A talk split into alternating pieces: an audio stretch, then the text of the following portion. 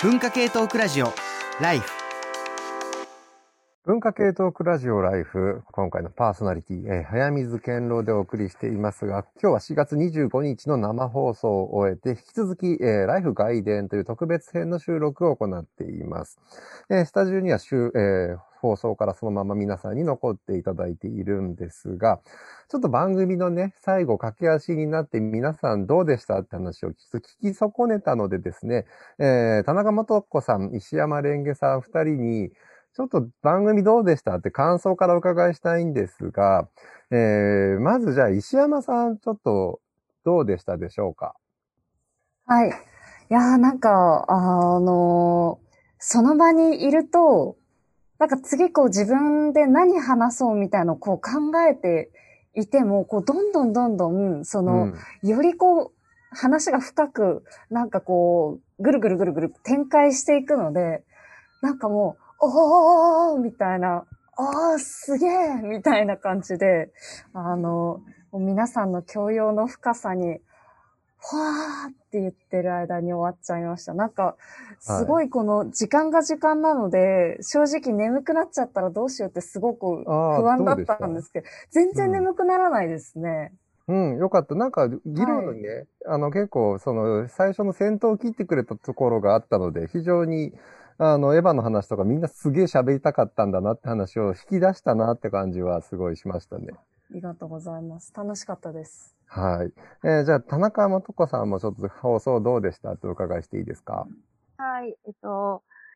すごいみんな、メールくださった方とか、多分聞いてくださった方もそうなんですけど、出演ご一緒させていただいた皆さんも、東京って何でできてるんだろうってみんなでこう手探りしてる感じが、すごいたまらなかったです。ちょっとエモい感じで。やっぱりみんな東京好きなんだなと思いました。はい。なんか、東京ね、好きなんだなって、多分おそらく今回そういう話にならないだろうなと思っての放送だったんですけど、まあ、田中さんの解釈する、結局、けどその話、東京の話をしているわけじゃんっていう、まあ、好きも、嫌いも好きのうちみたいなことも含めてって感じですか？はい、そうですね。アンチ巨人も巨人ファンのうちみたいな感じですし、やっぱり、最後の方でちょっと、地下というか、経済の話が出てきましたけど、まあ、ありえない話ですけど、日本中どこも均一価格になっても、東京を選ぶのかって問われたときに、初めて、東京って何かっていうのがちょっとあるのかなと思いました。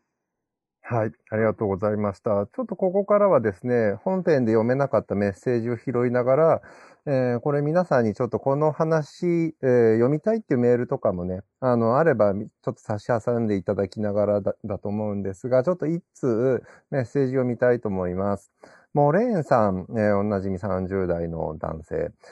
東京と聞いて真っ先に思い浮かぶのが渋谷のスクランブル交差点です。5、6年前から仕事で渋谷に行く機会が増えたのですが、常にカメラを持った外国人観光客が歩いていたり、フリーハグという看板を掲げた人が立っていたり、なんでこんなたくさんの人がこの交差点を渡っているのだろうと不思議に思いながら歩いていました。もちろん渋谷は昔から文化の発信地として存在していましたが、海外からの観光客、地として注目されるようになったのはここ数年のような気がします。今はコロナの影響で風景もだいぶ変わったと思いますが、東京の人出の様子の指標というか意味でも東京の象徴的な場所だと思いますというメッセージですが、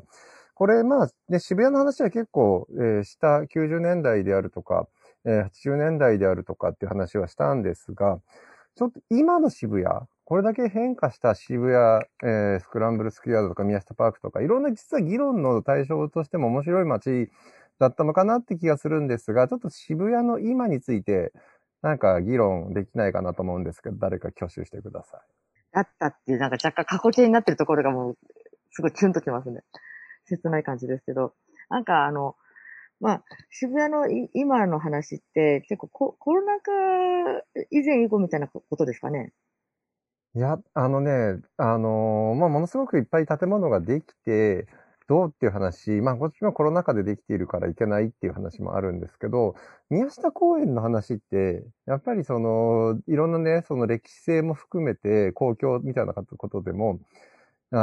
常にいろんな論点がある場所なんですけど、僕、基本的にショッピングモールの評論家として、日本のショッピングモール史に残る最高傑作だと思っているんですけど、なんかここはいろいろなんか意見分かれるのかなっていうね、気がするんですよ。ウエストパークなんですが、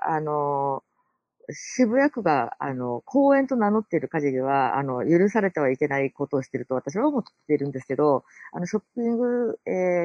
モールとか、いわゆる商業施設としては本当に完成度が高くて、公園と名が付くからこう作ったじゃなくて、おおよそのショッピングモールとかショッピングセンターが目指すべき像の究極だなと感じました。今結構、ゾフパークとか、ユニクロパークとか、ソニーパークとか、かなり民間が、公っぽいものを作るブームが起きていまして、そんな中で本当の公共であるべきものがこう民間施設的なものを作ったって、ちょっとなんか民間と公共の境目がどんどんなくなってきてしまっている。まあ良くも悪くもですけど、まあ、その象徴とも、私は捉えています。宮下パーク、他に、これ矢野くん？そうですね。宮下パークにもともとあった、公園にすごく思い入れがあって、あの辺はクラブがいっぱいあったので、自分がクラブとかで DJ やった、友達とかとやった後に、こう、なんか溜まり場みたいになっていて、で、まあやっぱりこう、都市の話がずっとここにあった時に、まあ、はっきり言ってよく言われる意見ですけれども、まあ、都市の多様性は何かっていう問題が一個あると思うんですね。で、やっぱり象徴的なのは、ホームレスの人たちとかが、やっぱりいた場所っていうものが、まあ、今は入れないっていうのは事実としては一個あるんですけども、で、まあ、あと一方では、早水さんなんかがこう論点に、2000年代論点にしていったことは、じゃあ、今までの、そういうこう都市の多様性を守れって言っていた人たちが、想定していた都市とショッピングモール、新しくできたじゃあショッピングモールだったらショッピングモールと、どっちがこう多様性に満ちているかっていうのは結構いろんな観点から判断しなきゃいけないところだと思うので、まあ、その辺ちょっとあまり僕も考えがこう及んでないところもありますけれども、まあ、ただそれこそノスタルジーとして、わい雑さ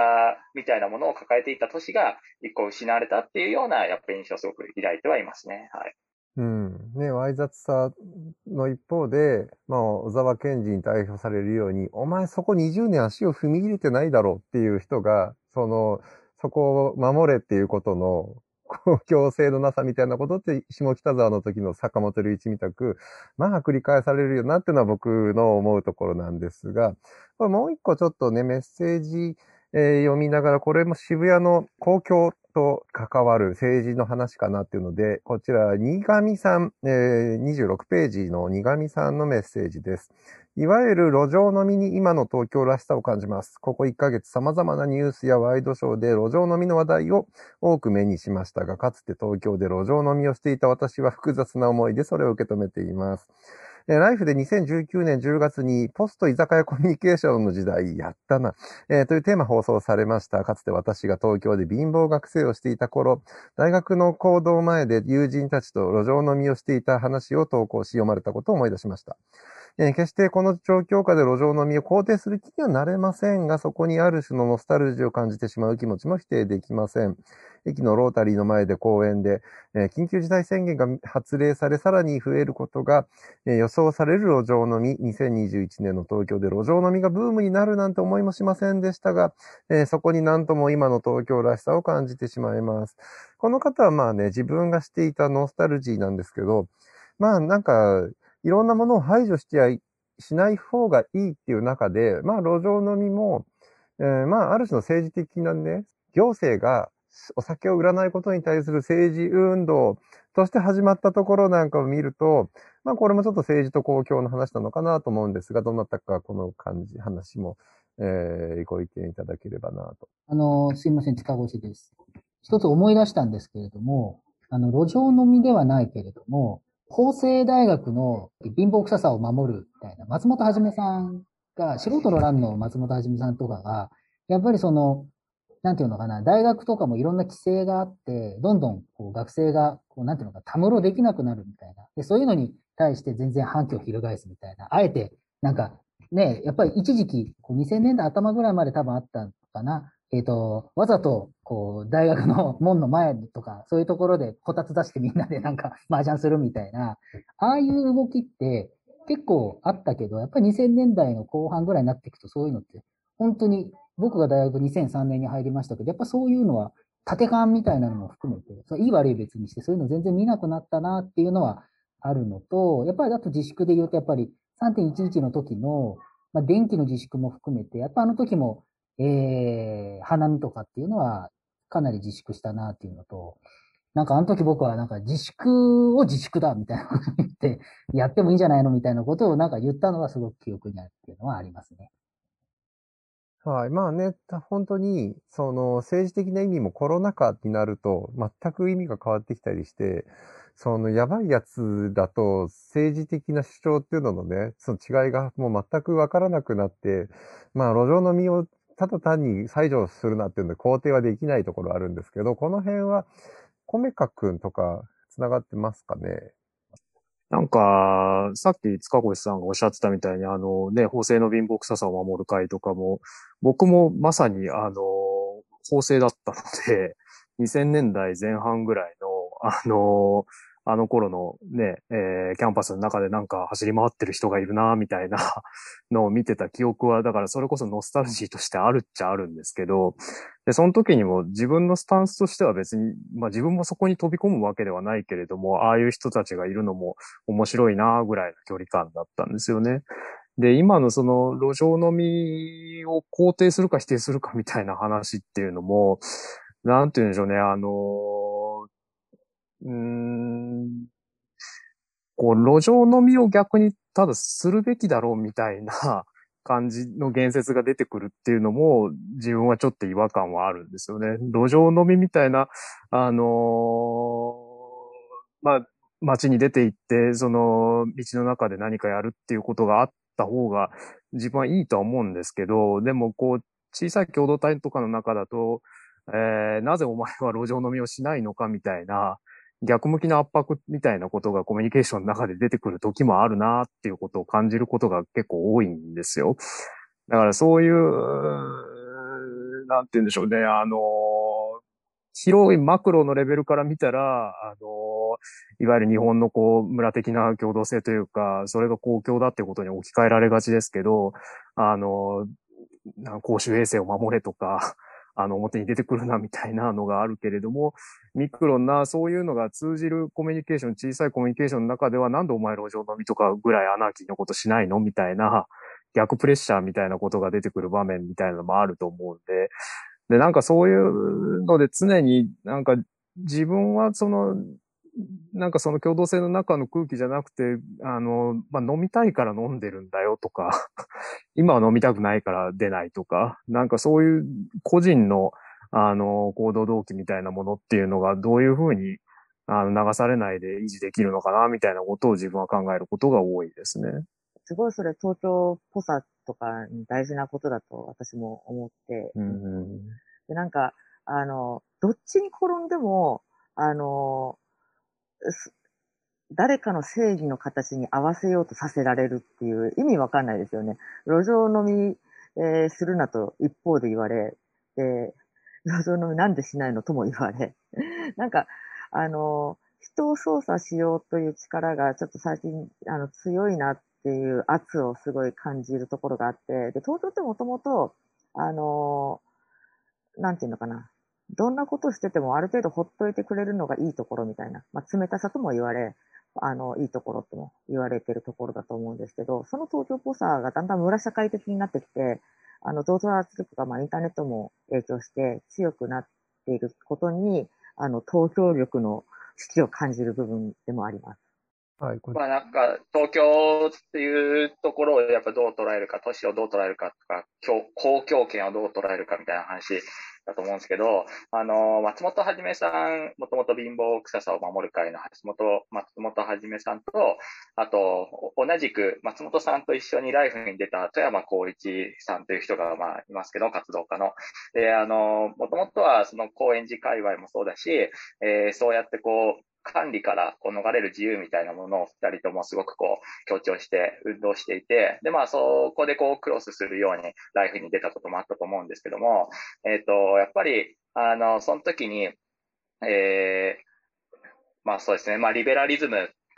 ていうことなのかわかんないですけど、例えば個人の自由をもっともっとこう追求して、そんなこう、お上の言ったことにこう従わない、いうことを聞かない奴らだっていう、まあ ECD 的な、ECD の、ラッパーの ECD の一節にあるようなことをこう追求しているのが、外山さんだとすると、他人の自由をどう考えるんだっていう、もう一方のその利他主義っていう文脈でのリベラリズムみたいなものを先行させると、やっぱ他人に移しちゃいけないから、他人の自由を守るために、同じ自由を守るでも、自分の自由をこう追求するのと、他人の自由を守るために、むしろ路上飲みはすべきじゃないのだっていう、なんか似たようなこう思想の中からこう逆方向の、ものがすごいぶつかってるなっていう感じがまあしていて、じゃあ都市っていうのはその上でどう考えるかっていうのが、でもね、すごくなんかこういろいろ今問われてるような気がしています。路上飲みに関しては正直さ、ここでさ、いや、路上飲みに誘われた時に断る権利みたいな話をしてるのってすごい高度な話で、多分世間的には、いや、あんなの全然アウトでしょっていう、世間的には路上飲みに関してはそこ一択だと思うんですよ、塚越くん。これは、なんか僕のイメージは、みんな消極的っていうか、みんな何かに権威というか、誰かが指導されたいと思ってると思うんですね。それは、民間の方だけじゃなくて、実は統治側もそうで、今の政府とか、まあ全体のガバナンスって完全に失敗してるじゃないですか。もうこの1年全部失敗してきてると思っていて、なんかいやいややるっていう感じで、もうほとんど何もしたくない政府がいるんだけど、国民もなかなか動かないし、まあ政府としてもなかなか動かないからやるっていうことになっていて、すごく、国が管理をしてきてることに反対しようっていうことじゃなくて、国も全然管理してない。むしろ統治失敗してるじゃんっていう現象がまずあって、しかしまあ、じゃあ国民が動くのって言ったら国民も動かないよ。だからこれは両方ともうまくいってないっていうのが単純な現状なのかなっていうのが僕の認識。僕はフーコーとかやってると、やっぱり統治論って、統治ってものすごく人間の動きをきっちりよく見るんですよ。で、まさに、統治ってもともと牛痘接種法って言って、まあ、要するに、ウイルスのワクチンとか、ああいったものから統治のが、250年ぐらい前からいろいろ考え出していくんだけれども、いや、全然うまくいってないじゃないですか、特にこの国は。そうすると、統治が失敗してるからっていうのもあるんです。うん。多分、言い悪いではなくて、そういうなんか起こっている背景を分析するのが非常に重要だと思っていて、で、その時にね、僕、その路上飲みについてはちょっと喋りたい、議論のテーマにしたいなと思ったのって、例えば、オランダやフロリダや LA とかで起こっている、その、まあ、いわゆる反コロナでパーティーやってる連中とね、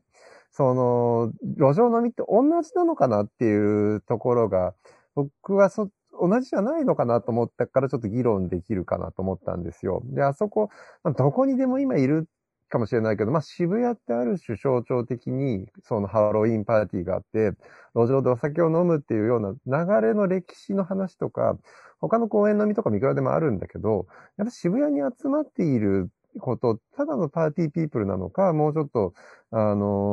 いや、そういう、なんていうのか、当時の失敗、当時されたい国民みたいな、なんかその、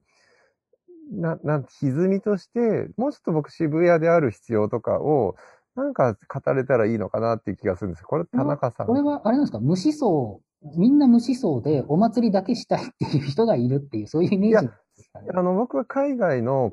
反コロナパーティーとか、マスクをしない運動とかはそういう、まああれも政治的なんだけど、のと渋谷の違いみたいなところを分析したいんですよね。もともと渋谷に人が集まるっていうのは、僕も行きましたけど、2002年のワールドカップ、日韓ワールドカップの時に、これはね、本当になんか、言うのも恥ずかしいですけど、当時大学1年生の僕は、それこそ、ブエノスっていうクラブで、大画面でみんなで見て、で、勝って、日本が勝って、で、それで、スクランブル交差点が、信号が変わるたびに、すれ違うためにハイタッチをするっていう光景を初めて見て、で、まあ、ちょっとね、やったりしてとか言って、そういう記憶がすごいあってですね、あの時からやっぱ渋谷すごい変わったなと思うんですね。じゃあ、その変わった渋谷が何をこう示してるのかっていうのは、まあわからないですけども、あの時は、加山理香さんがプチナショナリズムとかって言ったり、いやでも一方で、そんなナショナリズムとかというよりはもうちょいこうなんか無節操な、騒ぎたがりの感じなんだろうって思うんですけど、一個思ったのは、やっぱ、ニュースですごいやるようになって、スクランブル交差点をこう上からこう撮った絵が、やっぱ結構インパクトだったかなと僕は思ったんですね。で、もうあれが前例になって、イメージとして、スクランブル交差点がこう消費されていって、何かあるたびにあそこでハイタッチをするっていうのは、なんかすごく当時はそんなような感じで見ていました。その渋谷に集まっちゃう人、ハロウィーンみたいなのはもちろんパーティーで目立ちたい人たちなんだけど、そこに対してやっぱ行政が一旦ね、そのお酒を販売するのをやめて、ある種の公共みたいなのを奪おうとした、あれ自体も僕は一方的に別に行政がダメなわけじゃなくて、渋谷区長もインタビューしたんだけど、もう、彼がいわゆるその都市計画上広場みたいなものをすごい重視している人で、その人がやったことみたいな、しょうがなくやってきたみたいなところもいろんな意味があるんだけど、なんか今日ね、多分ね、僕、まあちょっとこのテーマ一回切りたいと思うんですが、まあ公共と東京と、まあその、ある種のパーティー、オリンピックなんか含めて、そのお祭りみたいなものが、一番語りにくくなっているぞ。それこそ路上飲み OK っていうロジックって今、相当難しいんですよ。議論することはだけど大事だと思っていて、その一番狭間にあるテーマが路上飲みだったのかなっていう、ここに関して、なんかちょっと、答えはもちろんこれ出ないというか、まあ、そんなのやばいでしょっていう、いや、人に移らせること前提として考えると、まあそこで尽きるところがあるんですが、まあちょっとこうやって広げてみるのもライフなのかなというふうなこともあり、皆さんのご意見をお聞きしました。ちょっと一回パート区切って、後半ちょっとまた別のメッセージ読んで、外伝パート2に続きたいと思います。